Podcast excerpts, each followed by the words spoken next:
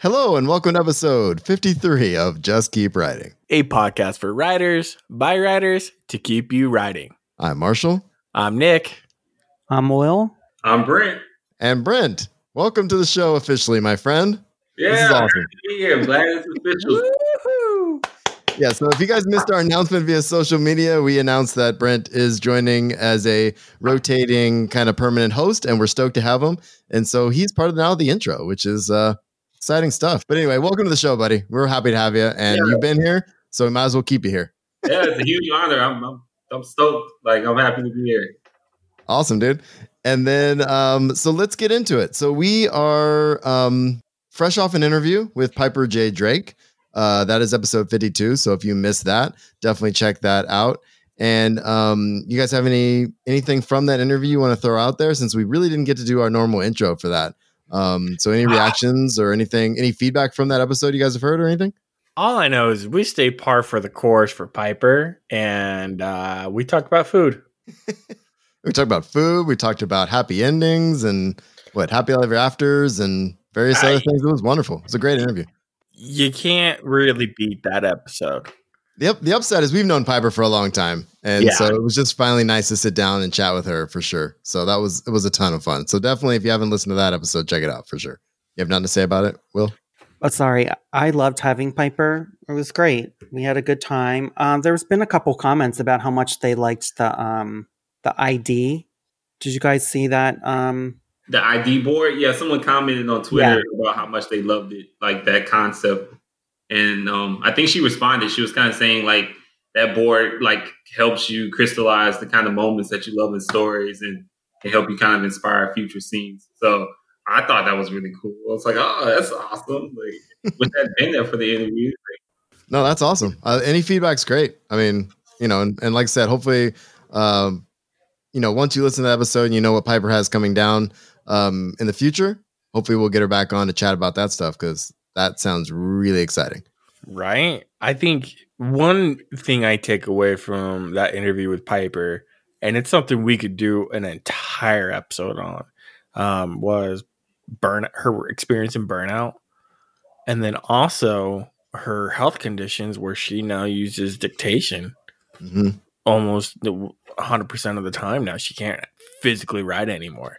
Yeah. Um, so I, you know, I, I think those are two sections in that episode you guys have to check out and listen to because she she perseveres, she moves on, and she's getting stuff done. Yeah. Yeah, it's it's it's a really cool story and um really uh like I said, an, an awesome interview. So definitely check it out if you're new to the show. So welcome if you're new to the show, but also check out that last episode because that interview is amazing. And Um, don't forget, we've got yeah. like three other episodes when of us covering mastering plot twists. Right. So if you were jumping into this on chapter five, well, one through four is out there as well. Awesome, dude. Great segue. We are going to talk about chapter five tonight of Mastering Plot Twists, our ongoing series.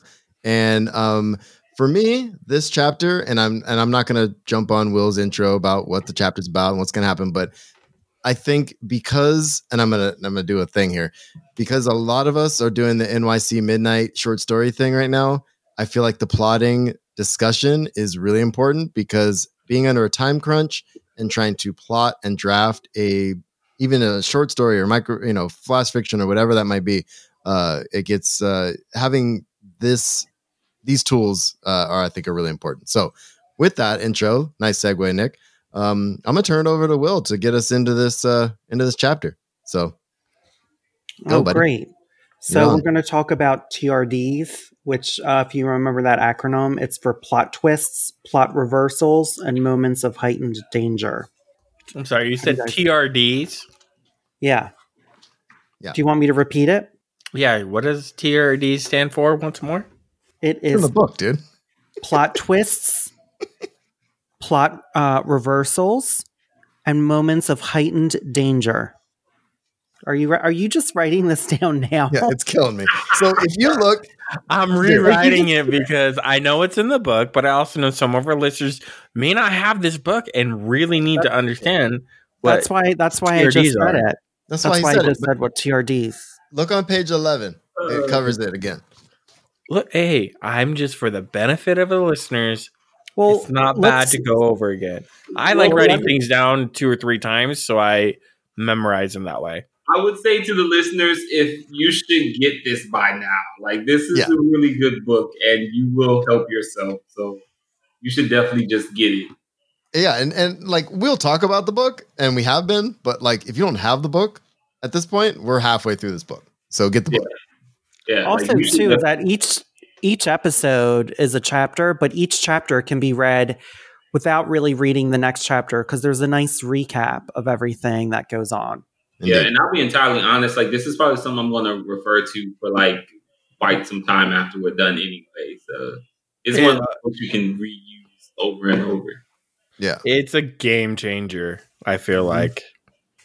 All right. So, Will, now that we've covered TRDs, sort of, maybe. I don't know if you had more Yeah, on that, but we had to recap. Okay. yeah we just needed to recap that so why don't you start what did you enjoy from this um like since we're talking about like new york city midnight and you're writing your short story what did you take from this chapter marshall Yeah, I mean, for me in the in the beginning, I marked some sections, and and I don't know. I don't teach creative writing. I I, I am teaching English right now, and I do try to sprinkle in creative writing um, exercises, you know, assignments for the kids. And then my kids are writing right now. My daughter entered a contest um, and stuff like that. And and one of the things I tried to stress, I try to stress my students and my daughter recently is um, something that, that says on the bottom of page 110. Uh, I believe the essence of writing is rewriting. Writing isn't typing. Writing is a process of discovery and elucidation.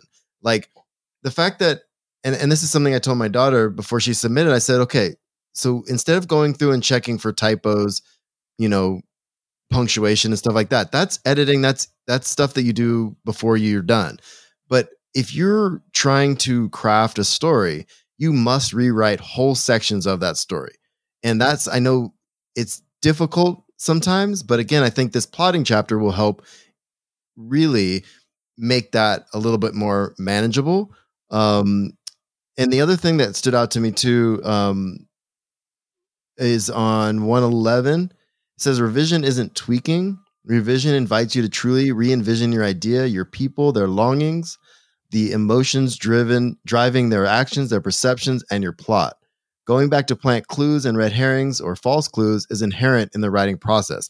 And this gives you, and, and what I like about saying that in the beginning of a chapter about plotting is so if you are, and, and they do mention pantsing, um, which we've talked about in uh, past episodes, but if you aren't really an outliner and you just sit down and you start writing, right?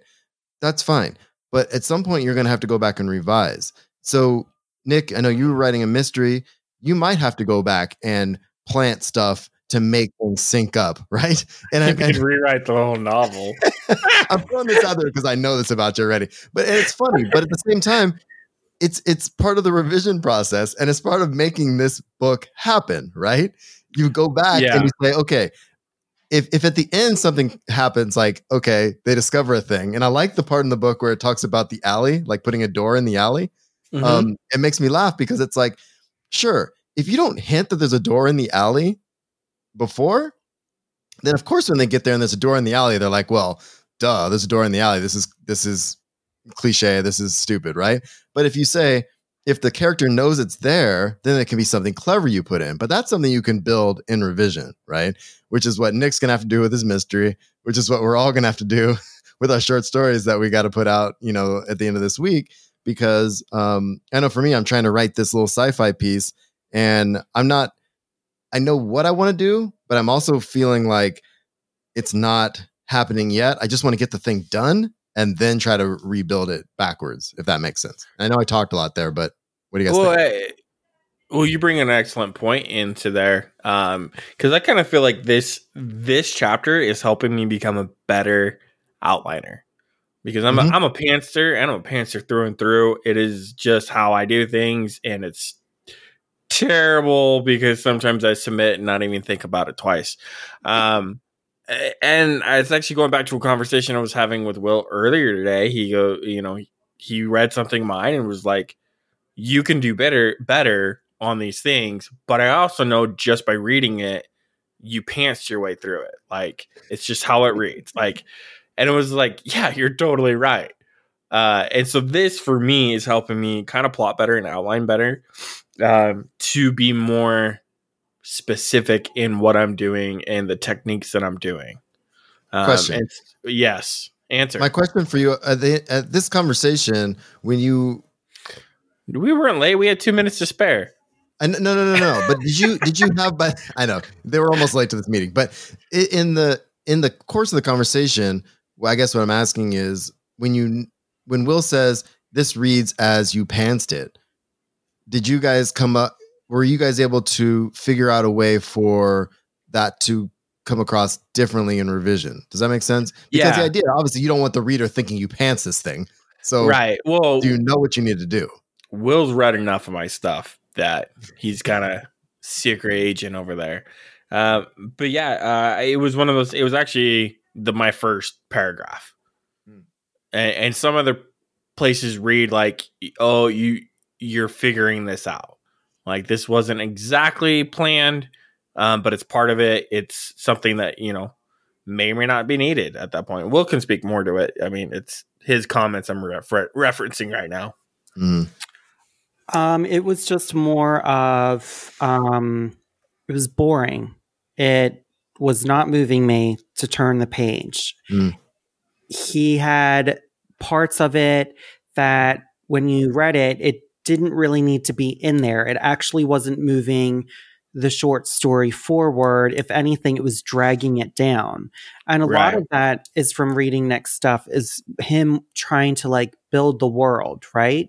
And me and Nick do this a lot. We always give each other our first drafts, which are always like interesting. So not not the best idea, guys. no, but I think it is actually. Well, for me, it, our I with our it is relationship, I think that's good. Yeah, that I won't think it, work for every writing group, but I think it works for you guys Mm-hmm. because you're comfortable with each other's stuff, right? Yeah, well, and that, and I know I need to rewrite this, so I'm like, Will, where where are my points that you see as a reader that just don't work? Yeah, and I think the biggest thing of reading that, I would say for this book, for people who are pantsers, this is a book you read after you've written it. Mhm. So that way Mhm. you can really go back and look and use those uh, tools to how to go forward. Because what you're really doing then when you do pants is you're you're intaking this book after you've already written something. You're going back and using it as a revision. And then when you start to pants your next book, you're going to intuitively have this in your brain. You're going to start thinking about these things unconsciously. And you do that through process of work. Um, Brent, what do you want to add? Um, I guess for me, like, so I'm I'm the total opposite. Like, I was a heavy outliner, like, very much plotting, and so this this this chapter kind of like felt like home, I guess, in a way, in terms of like the crime stuff. But I I've actually had to pull away from plotting as much because what I found, not in the last project, but in the project before last, um, I was so married to the plot that the story lost all emotion. So I had to learn to balance the two. But don't don't let me saying that take away from the good stuff in this chapter. Like this chapter is actually is actually very good, especially if I think Will's point is good. Like if someone was to pants a story and come back and deconstruct, use this chapter to deconstruct it, they could walk away with a lot of a lot of knowledge in terms of like where their strong and weak points are. Because some people are really good at like establishing a main plot, but have no idea how to set up subplots. And Mhm. I think, especially with the, most of us being science fiction and fantasy writers, like you have to have subplots in the, in that genre for the most part. They, Yeah. That's something that's an expectation of readers. So I think this chapter as a whole is is good for if if plotting's not your strong suit. Now, if you're like me and plotting is kind of your kryptonite, maybe maybe not. But Well, and I I think. mean, say- uh, well, sorry, should I go? You go first, and then I'll go, and then Nick. Okay. So, um, and I was going to bridge what Brent said and what Will said earlier about coming back to this after you've written it. If you look on page 112, there's a nice visual on the plot, secondary plot, secondary plot, sorry, uh, secondary plot one, secondary plot two, and the primary plot, and how those kind of intersect. Which, if you pants a story, or even if you do what I do, and I kind of do a half-ass outline, and then I write a bunch, and then I go away from the half-ass outline, and then I have to go back and like re-outline, replot, like that visual. I'm trying to figure out a way to make because I work digitally better.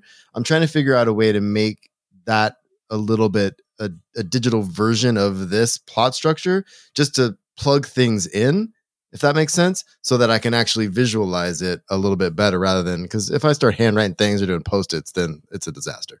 So, unlike you guys, I would say also going back to what Marshall said about when you're writing for his, for um you're not looking at the fine editing. You're not looking at language yet, right?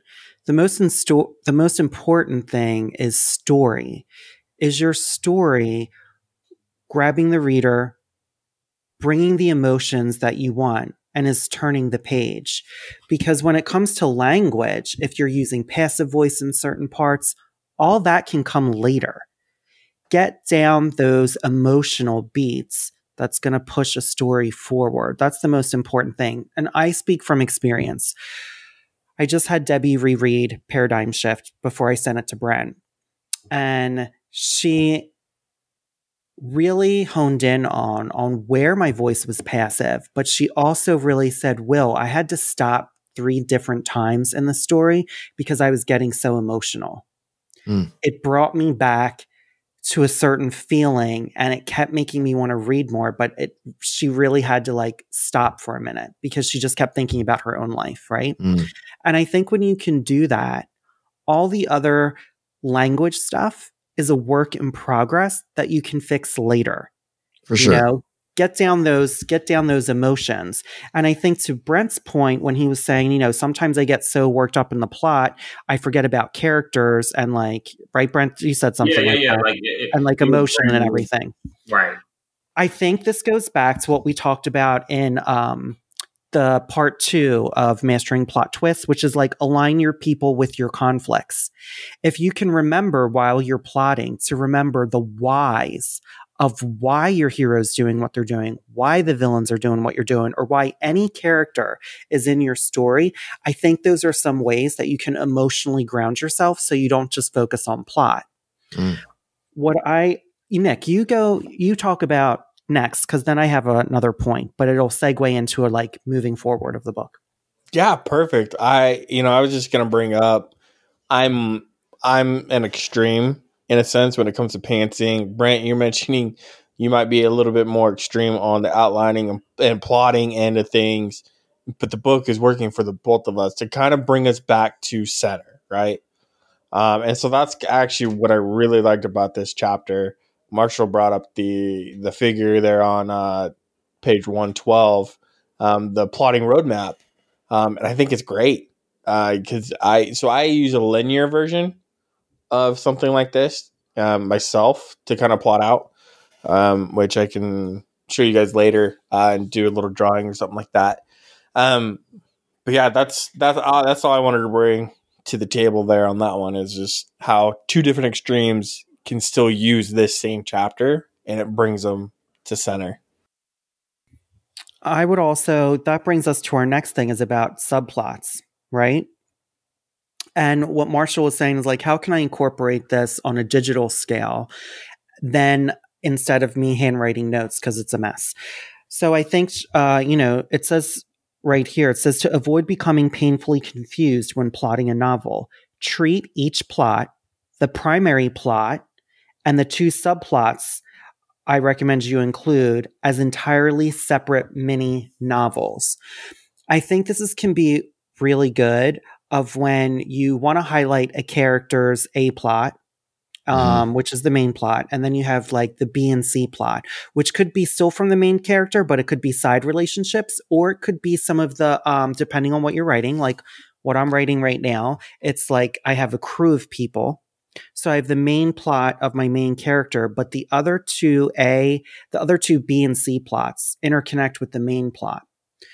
So I think instead of thinking it as like where am I including it? Sometimes you don't have to write linearly. Mm-hmm. Sometimes, if you know that this is going to happen, but you don't know where to include that, write that scene, you know, write that out and then go back to your main plot because you are instinctively going to know when the two start to emerge. Right. And then And- you can even look at the C plot and then start to see where that's going to emerge. So I'd say if you're worried about that, just just write that second plot and know that you're going to catch up to it. And I, th- I think I'm glad you said that because I know for me, not my current work in progress, but my my novel before that had so many different POVs and like character arcs going on. It was an epic fantasy piece that may or may not ever be a thing, but thinking of it as mini novels and even writing, and I have a bunch of sections I wrote out of order and just like I need to write this scene of this character doing this thing you know, and that can be part of this little mini novel that will weave its way into the main plot um, when it's supposed to, right? So I think that's that's a good rule of thumb. Sorry, Brent, you were gonna say something? No, um, I, what was? Oh, yeah, I was gonna say something. So, uh, to Will's point, kind of, um, something I heard, and I'm trying to remember who said it. Um, they were saying that the first draft is you telling the story to yourself. The Mm. second draft is when you're working on telling it to somebody else. I want to say it was Neil Gaiman. I don't remember, but I always try to keep that in mind in the first draft too. Is that it's okay to you know if you don't quite know what to do or where to go, just to write something down real quick that you think and just keep moving forward with the story because you want to get it out and you want to tell it to yourself. And I, I think this particular chapter, especially, is a great revision chapter. Like you could use this for Yeah. when you're done with that first draft and you, don't know what the hell to fix or where to go. Like this chapter, I feel like is really good for that. And and and I like that you said that too. I, I've heard that a version of that as well. And I actually had to convince myself to get past a certain point. It's it wasn't writer's block. It was during NaNoWriMo. I was just I was like, okay, I know I gotta write this scene next, but I was like, why do I have to write this scene next? So I skipped that scene. I still haven't written that scene. I know what that scene is going to be, but it's like so um I don't want to say like visceral and kind of horror like. I need to be I need to go back and really envision what I want to do with that scene. You know what I mean? I did Right. a version of it in a novella that I wrote um but this is in my bigger piece and so I'm just trying to figure it out. But yeah, being able to skip scenes, write things out of order um is is okay, especially if you're working digitally. too. You can plug that stuff in whenever you want. So yeah. I have brackets to future me all the time, and I'm like, that's my problem a couple of months from now. I'm not gonna, yeah. you know. And I think it it, it kind of helps to not be too married to. I think because I think this it talks about structure being king in this, and it's like in the first draft at least. I don't think you have to be as married to it. You should have an idea what your structure is going to be, but I'm just thinking from my point of view, like in previous projects where I was so married to to the plot where it, it hindered. yeah, exactly. I So- also want to say, go ahead, Nick. What were you going to say? I was gonna say just for uh, Brent here, Terry Pratchett is the one that said your first draft is you telling yourself the story. Okay. Okay. I knew, it was, I knew it was someone huge. I was like, I can't remember. Yeah. There, yeah, there's various other quotes to go with that from other people. So Neil Gaiman might be the second part of that, but I did look it up and I was like, wait, I know I've heard this one too. Now I gotta know who. Well, now it's, it's a really good rule of thumb though, for sure. So yeah, no, it makes it, it. At least for me, it takes the pressure off of being perfect. Like, again, I think this chapter is a great chapter for when you start. Like, either if you're an outliner, you're sketching out the story, or if you're a pantser and when you go into revision, I think that this chapter is good for that. Yeah, and I don't know if that's a um uh what I'm trying to say. Oh, as far as like bracketing things to myself and stuff, I think this brings in the community aspect a little bit too because I know I have a friend or two, one may or may not be in this digital space that will help me with military crap that I'm definitely not pulling off in my first draft, but I'm not trying to get caught up on it. I wrote several scenes in the last couple of weeks that I know are wrong. Like just how I'm a, how the military is working, and I, and Nick helped me work out part of it um, via text. But it's like I wrote three other scenes after that, and I was like, nah, I'm gonna have to get Nick on this one. Um, and that's totally fine. But again, it's those brackets to yourself, or my bracket was ask Nick about this stupid thing that you wrote because like, you know this is wrong. Essentially, is what I wrote in brackets, right? So Well, that's, I'm that's important to to- keep in mind too. Excited to do some more reading from you, Marshall. No, it's um I, Yeah, I it- like that you do that though, um, because I mean it's going back to what Brent was saying too about the brackets. Like I, I when I get stuck and I know I need like something, the sentence isn't working the way it is now. Like it's getting my point across, but it's not great. Yeah. I bracket names bracket places bracket like military rank bracket. eh, there's there's been times where I'm like, okay, I'm not describing this city very well or these buildings very well.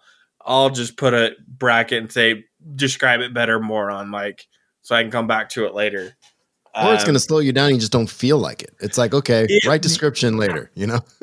yeah, because I think there's sp- headspaces for those world building elements that I have to be in myself. Absolutely. I'll even do that for plotting sometimes. Like sometimes I'll get to a point in the plot and I'll be like, I'll put it in the bracket of like, someone needs to punch somebody. I don't know. I'll come back later. Like, you, know,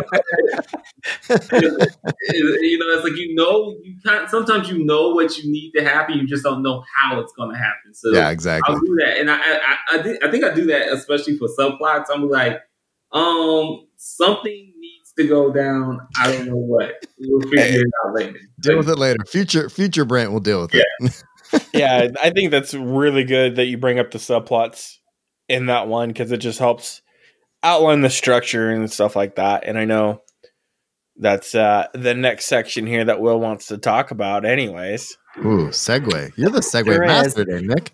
There is, but before we get to that, I Oh. want to talk about. I want you to reference some books that you've read recently that interwoven a subplot into the main plot. Ooh, I got it. Go. Darker Shade of Magic. Oh, talk to us. I, you know what, Nick? That's so I'm- funny you said that because I was just looking at it. Oh, I I have all three in order up here. On this- really? Yes. I haven't read them. I haven't read them. I need Oh to. my god, Marshall! I I'm- know, I, I so know. I'm doing the audiobook of it. I said I wouldn't, but I was like, I can't help myself. I have to. Oh my gosh! It's currently probably it's it's in my top five of books I've read it, or listened to in the last five years. Right now, It's So- it's a damn good series. It's, yeah. So I'm actually really excited for it. There's the subplots in it tying in with the main plot is done masterfully. Can Yeah. you talk about the subplot? Like, what do you feel is the subplot that interweaves into the main plot? Oh man, so spoilers. Spoilers. Okay, so uh, spoilers here. Um, well, one of the main characters, okay, he's pretty much adopted. And, and, well, you know what? Well, I'm gonna hand this one off to you because I haven't finished the book. Um, because I know the, the main character there's there's like four different versions of London, and very few people who have magic can go in between these different realms, if you will. Red London, Black London, White London, and then just London, which is Gray London, but they Grey don't have London, magic, right? Uh, your main character is adopted, and Cal. as The main character Cal. is Cal. Cal Cal. is the one who can go through all the different Londons. his, yeah, his story is, is becoming really interesting as he teams up with Lila.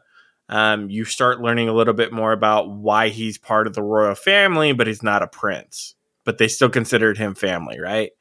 Um, and you're starting to his personal like past that he's doesn't really get into starts being revealed slowly. I feel like right now, where his magic's coming from, why he can do stuff, why people why a certain group of people are after him right now all ties back to black london which basically they shut the magic doors on and burned it all to death, um, or killed everybody. I can't. remember. I'm right at that part they're explaining it. So, uh, so yeah, I'm I'm only partway through the book, so I can't fully speak to this subplot for this one character, Cal. Um, so Brent or Will, if you want to talk more to that and elaborate better. I mean, I guess I can do it without spoiling you, Nick, since you are reading it still. Yeah, I was gonna say I plan on reading it too. Let's not give yeah, away yeah, the big deep spoilers, but um, Kell is a subplot is that Kell is doing something shifty that the royal family doesn't know about, and that shifty thing ends up tying right into the main conflict, and it's what kind of draws him into a moment of heightened danger since we're using TDRs. Yeah, it draws that that draws him into a moment of heightened danger, and and it does tie back into Black London, like Nick was saying. So I'll I'll leave it at that without like I feel like that's as non spoilery as I could be with it, but yeah, yeah. Okay, so I'm going to give a spoiler. So everyone's going to have to deal um, because this is the important part of subplots. Okay, um, the subplots for the calculating stars, which I know, Brent, I don't know if you read it, but I'm giving it oh, away. So yeah, you suck it up, Buttercup. Yeah, yeah, um, the part, the subplot for um, the main character in the calculating stars is dealing with her depression. Mm-hmm. That is a subplot because we start to see how it's starting to be not the main plot of trying to get off of the earth and also get women pilots into space. That's like the main thing. We're dealing with the catastrophe. The subplot is dealing with um, the main character's depression. And how that interweaves is that sets the tone for all of the other relationships that she has with her husband, with her superiors, with her friends, because that depression and anxiety you know, that social anxiety is affecting her to have that forward vision. So to me, that is a perfect A subplot, like B subplot to the A plot. Yeah. So if anyone didn't read it, well, now you know part of the subplot, you'll be fine. Oh no, it's and that's not too much of a spoiler. I mean that that comes out pretty early on. I I love that series and I and yeah, her depression and anxiety is an underlying deal with all her relationships and every most of the interactions, especially her as aspiring to be what she wants to be, right? Um, and that is constantly intersecting with other folks. Um, and then, of course, eventually it gets into, um, you know, how she was raised comes into it. That's another subplot, how she was raised, and when the racism stuff comes through, and how she's trying to rectify that and stuff too. I think it's it's and, and it's and that's why I like this chapter and that chart too. Is those are little it seems like little things sometimes, but those subplots or desires the character has, or even side adventures they have, have to set, go back into that main plot. Um, and it's something that, again, if you're not doing it on the first draft, that's one thing, but revision is everything when it comes to making these things click, right? right. So, so I mean, go ahead, Brian. Ring shout. Have y'all read that one or? Yes. You recommended that to me. I read it. on my yeah. list. What's it called? I, um, oh, yeah, it's okay. by uh, P. Clark. Um, they have a it has a really good subplot that connects into the main plot in that story. I feel like so the main character she has a moment in her past that she is actively trying to avoid dealing with, and like it's really traumatic what happened. And she's doing her best to ignore that trauma. And she's like suppressing the memory and everything without knowing it. That very trauma and memory that she's suppressing is what's drawing these lovecraftian kind of entities to her because they feel like basically there's a part there's a point in the story this this might kind of be a little bit of a spoiler where the lovecraftian creatures are like you're black. You've had this horrible thing done to you. You've had this horrible thing done to all of your people. Why won't you let us consume your hate and let you have the power to to hurt everyone that's ever hurt you? It was like why and and so she has to make this choice basically of like she has this moment where she's like You're damn right. Yeah, like, and it's like her trauma, you know, comes back. She was like, this horrible thing did happen to me. Why shouldn't I take this power? So it, it's it's it's a little subplot that ends up playing, I think, almost perfectly into the climax of the story. So I, that's a recent example, I think, of subplot colliding right into the main plot. And it's called Ring Shout. Yeah, Ring Shout. Yeah, yeah, it's Okay. very good. It's it's about to have a um, TV show out of it. I think. That Yep, one, yeah. Yep, Okay. yeah. Okay. And the cover even the cover plays into the story too. Like I love Okay. when covers do that. Like yeah. I'm adding that to the list. Thank you. All right, um, Nick, were you going to say something, or were we going to move on to the next part? What were you going to say? Yeah, I mean, just to kind of bring it around more to Will's example with calculating the stars. Um, if you guys kind of want to know more about that book and the series, you can check out episode 38, our interview with Mary Robinette Kowal, where we actually discuss her most recent release in that series. Um, and we do talk about the subplot and how she worked that in, um, and a lot of other different issues into her series. Spoiler free. Damn, dude, you are segueing all over the damn place, man. I am. yeah, Nick, like what is going Are you on a skateboard? What's going on? Did you do Not cocaine or I'm something? on a That's exactly what he Segway. He's on a Segway. Hey, he just I'm slides just from one thing to the next. I love it. I'm just trying to do what I can to make sure we're delivering the best content. I actually really like callbacks to other episodes. Um, and so personally I want to get better about that. So if you know you guys see me do that more, let me know. If I miss something, let me know. You're killing it. I love it. All right, So- what's next, Will? Let's go to the final twist, right? Uh, to add a final twist, you need to have planned for the surprises from the start of your story by using one of these three structure techniques a seamless inter- integration, an unreliable narrator, revealed, or a wider lens. So let's unpack that first part. 118, if you're looking for it. Yeah, I'm, I, so I'm on that page right now. I was just reading. I was just skimming through it. I, was, I wasn't sure if like everyone was like, where's that I look, section at? I look very. intent. Well, I have a comment about the seamless integration. I find there are um there are authors that do this really, really, really, really well. Um, I mean, obviously most authors should do this well. Um, but uh Scalzi stands out to me, and so does R.A. Salvatore. If you want to get crazy with are you laughing because I give the same examples all the time? Yeah, I think everyone is. All right, No. fine. I'm not laughing at you. I'm not laughing at you. I just when you do that, I just want to pinch your cheeks because I think it's. I love that What's you go cute? back to them because they're your favorite. They're my favorite. They're okay, let me find favorite. someone else. Yeah. Hold on. No, let me find something else. I absolutely I love I, want totally I am want fine you to with talk it. I want you to talk about Salvatore though because Yeah, it's like it's like me going back to Daniel Jose Older. How Yeah, many yeah. times So do I even I'll, mention I'll him? talk about Yeah. Salvatore in a minute, but I'm also going to bring up um, an old classic because he's got a sequel out. And say what you want about um, you know Ready Player One, but he does a really good job of of putting all, even though it's a first person narrator, does a really good job of bringing the subplots in with.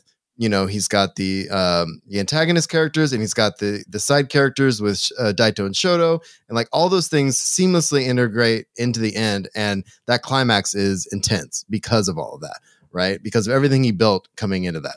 As far as R.A. Salvatore goes obviously that's all kind of d&d-ish but at the same time he does all these povs right? But Mhm. by the time you get to the third act of his books you are even though he switches povs you're switching povs in the same relative space. And you've been with these characters this entire time and you know everybody's stake when it comes to the end. And so when he gets to the end that's why it's so impactful because it's like holy crap these people are fighting. I know exactly why. You know how why the quote unquote bad guys are fighting. If if if Drizzt and the companions of the hall are fighting um you know the Banderies and Menzoberranzan you know you've been with the matron mother the whole time. You know exactly why she's trying to do what she's doing and you know why the companions of the hall are trying to do what they're doing. And when all that comes together it's it's it's well it's well crafted. And i know he plots like crazy. I know that. And Oh, so and how, he's- how he's- many books in that series for Drizzt Right? and Drizzt alone? and you know and being able to bring all of those subplots from all of those books from that entire forgotten realms verse is pretty pretty good so i know i go back to it a lot will so I just had I- to defend myself a little bit. I just I want to go back though. I want to challenge you though now. Okay, sure. That that is great for seamless um integration. That's what, but we were, that's what I was can you- talking about. No, no, I know. But can you think of like I'm even doing this myself while we were talking. Can you think of anyone who gave a seamless integration, but then a surprise twist when looking back and be like, oh my God, I should have saw that coming? Do you feel like does R.A. Salvatore do that as well? Or can you think of something else that will do those two things? Yes, but I don't like my answer. Okay, just tell me your answer anyway. I want to hear. my, my, okay, so uh, because of all the, and you you guys will know when I say the author why I'm saying this. Um, uh, Chuck Palahniuk does this really really well. Mhm. He does this very very very well. I have not read his most recent stuff. Um, I met him in real life. That didn't go that well. Um, but I he does this really really well. Unreliable narrators. Um, you know, and I'm not just talking about Fight Club, the classic ones. I'm talking about you dive into Choke, you dive into any of these other ones, um, Invisible Monsters, some of the uh, uh, ones I read around that time frame. He always has something there, and it's like, why didn't I see that before?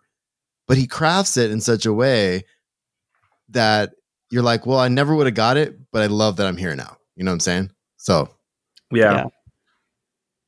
that's my Uh, answer. for- for that. That's great. Does anyone else before I go have um someone that seamlessly interweaves all those plots, subplots, and then gives you a twist that you're like, wow, I didn't see that coming, but that makes so much sense. Uh, Max Gladstone. I know I always bring him up, but like, yeah, he's like he's like Don't, li- don't listen to Will. Brandon, you talk about Max Gladstone.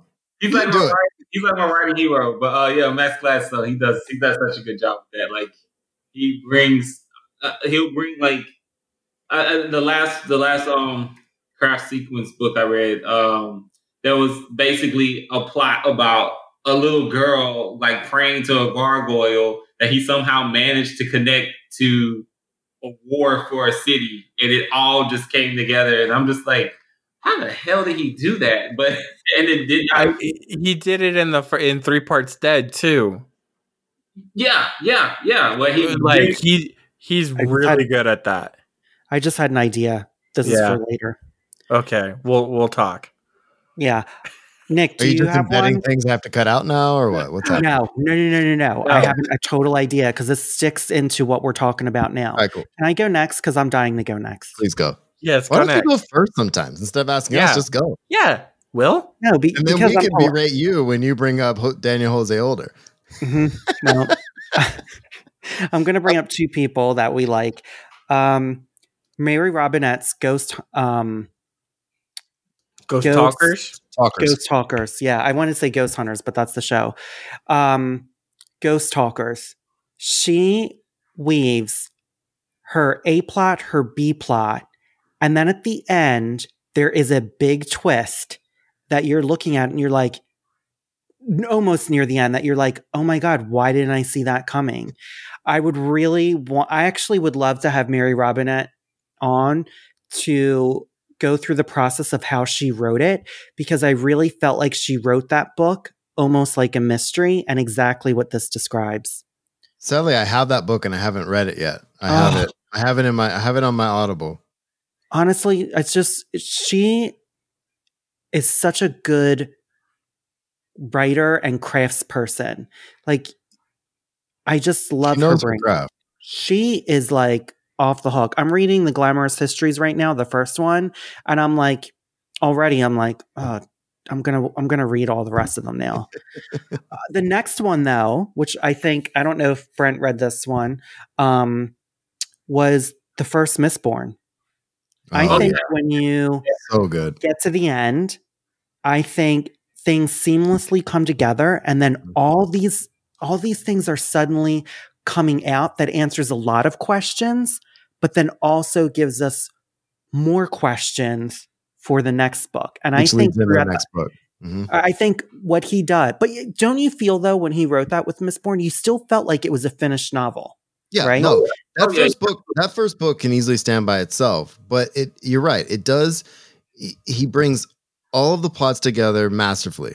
That Mhm. that's so well done. And at the end, you're right. You're like, well, I'm I'm I'm bummed I didn't figure that out, but at the same time, I'm glad I didn't because this is an amazing ride. But it leads into um, the stuff that he leaves at the end is sets up the rest of that trilogy really really well and he weaves yeah. those into the second and third books and even into the other set as well uh, later on which is really good he does that wider lens thing like mm. masterfully like really well mm-hmm. always, the books feel complete but you also realize like oh this world is much bigger than yeah. you know than you realized and things are going on in this world totally outside of the main stuff. I, I dig that. Like I, I, it's probably why I love fantasy and science fiction so much. Yeah. I, I want to know or feel like that the story I'm reading is not is an important story, but it's not the only important story happening in this right. world. And and I think Sanderson does that to like just he's a master class in that. And what I think is interesting about that too is he gives you the opportunity to put the series down. Like you get a complete story. But right. if you want to stay in this world for a while with lots of words and lots of pages, you certainly can. Um, and and he does that really really well too. Um, so yeah, I like that you brought that up. Anytime, yeah. Nick. Do you have anything to add? Yeah, I've got plenty to add if uh, time will allow it, Marshall. Yeah, we got a little more time. I don't I don't want Perfect. this to be an hour and a half, but yeah, go for it. I look, I'm just trying to pull up uh yes, found it. Found it. Okay. So, so I we've got I've got a couple books to mention here, right? Uh the the seamless integration, I feel like you guys nailed it. You, you no more examples needed for that. Um but I wanted to bring up for the un, unre- unreliable narrator, Agatha Christie. Um, I might have to bring her up. I've read two of her books now. Like, she she does a really good job at that. Um, but she also incorporates the wider lens um, with mm-hmm. that as well, um, to where she leaves just enough behind um, for you to pick up on things. Um, and in reverse, two authors that I feel like do a really good job of wider lens mixed with the unreliable unreliable narrator. It's a hard word for me, apparently. Okay. Um, Will is gonna like these ones, but Leigh Bardugo, Six of Crows, um, and then Mur Lafferty, Six Wakes. Um, if you look at those with a, a wider lens first, she's they're they're both leaving plenty of clues behind plenty of things behind for you to pick up on, but the narrator's not right there leading you along the way. Um, so unless Will Will looks like he disagrees. Oh no, I don't disagree. I was just thinking. He's clearly thinking, thinking about something else though. I was thinking about uh, Gone Girl by uh, Gillian Flynn and also The Guest List by Lucy Foley. I think they both employ unreliable narrators, but mm-hmm. the pacing is so quick. And the thing is, you can really go back and read those books and be like, wow, all the pieces were right here. You know, and yeah. that is because she plotted it out and she did that seamless integration. And you were like, wow. Yeah, and I, I also wanted to to mention two short stories as well. Um, one is the Unrepented by Derek Bowden, which you can find on Escape Pod right now. Um, I listened to this one. I thought it was great. It actually touches on all three, um, mixing kind of. You can look at it either way, but definitely my recommendation on that one for the seamless integration. Um, Escape Pod episode seven sixty six, and then also for um, seamless integration, I'm gonna go with our good friend Erin and Sour Milk Girls. Yeah, which you can find with Clarkesworld, I believe. Yes, Clarkesworld. Very, and I, I agree with you on that for sure. Uh, I'm just looking through my list and I'm trying to find something else, but I think we have plenty of examples. Um, yeah. Oh, yeah. another one. Um, for unreliable narrator, Pierce Brown in the Red Rising series. Um, his main uh, character Darrow is um, he's he's unreliable not because he's lying, but because his his perceptions of things color everything and like and when the twist happens or when you find out that a character wasn't being completely honest, it never feels like forced. It it totally feels like, oh, of course, it makes sense. Darrow didn't see that coming because he was too focused on this or he was too worried about that. And I, Pierce Brown does that to like, uh, I don't know how the hell he does it, but he does it. good. He's he's amazing. Those that whole series is really good. I feel Man, like that's my favorite know, part of the episode. Let's just um, talk more about books. There's yeah. honestly a series that I've never mentioned on this show. Um, and I don't think I've I have not finished the trilogy. I've I read the first two a few years ago. Um, I don't know if you guys have read anything by Jay Kristoff, but ne- Nevernight. Have you ever read Nevernight? Yeah. Okay, so I'm looking through my list and I was like, I have never talked about Nevernight. That shit is insanely good. Oh insanely good. And I think he this the inter, the seamless integration I think happens so well in that novel. Um, for sure. So and and also leading into the next book, I think I'm close to finishing the second book. I think for some reason I put it down, but I'm looking at my list right now. But that first book is phenomenal. So good. right?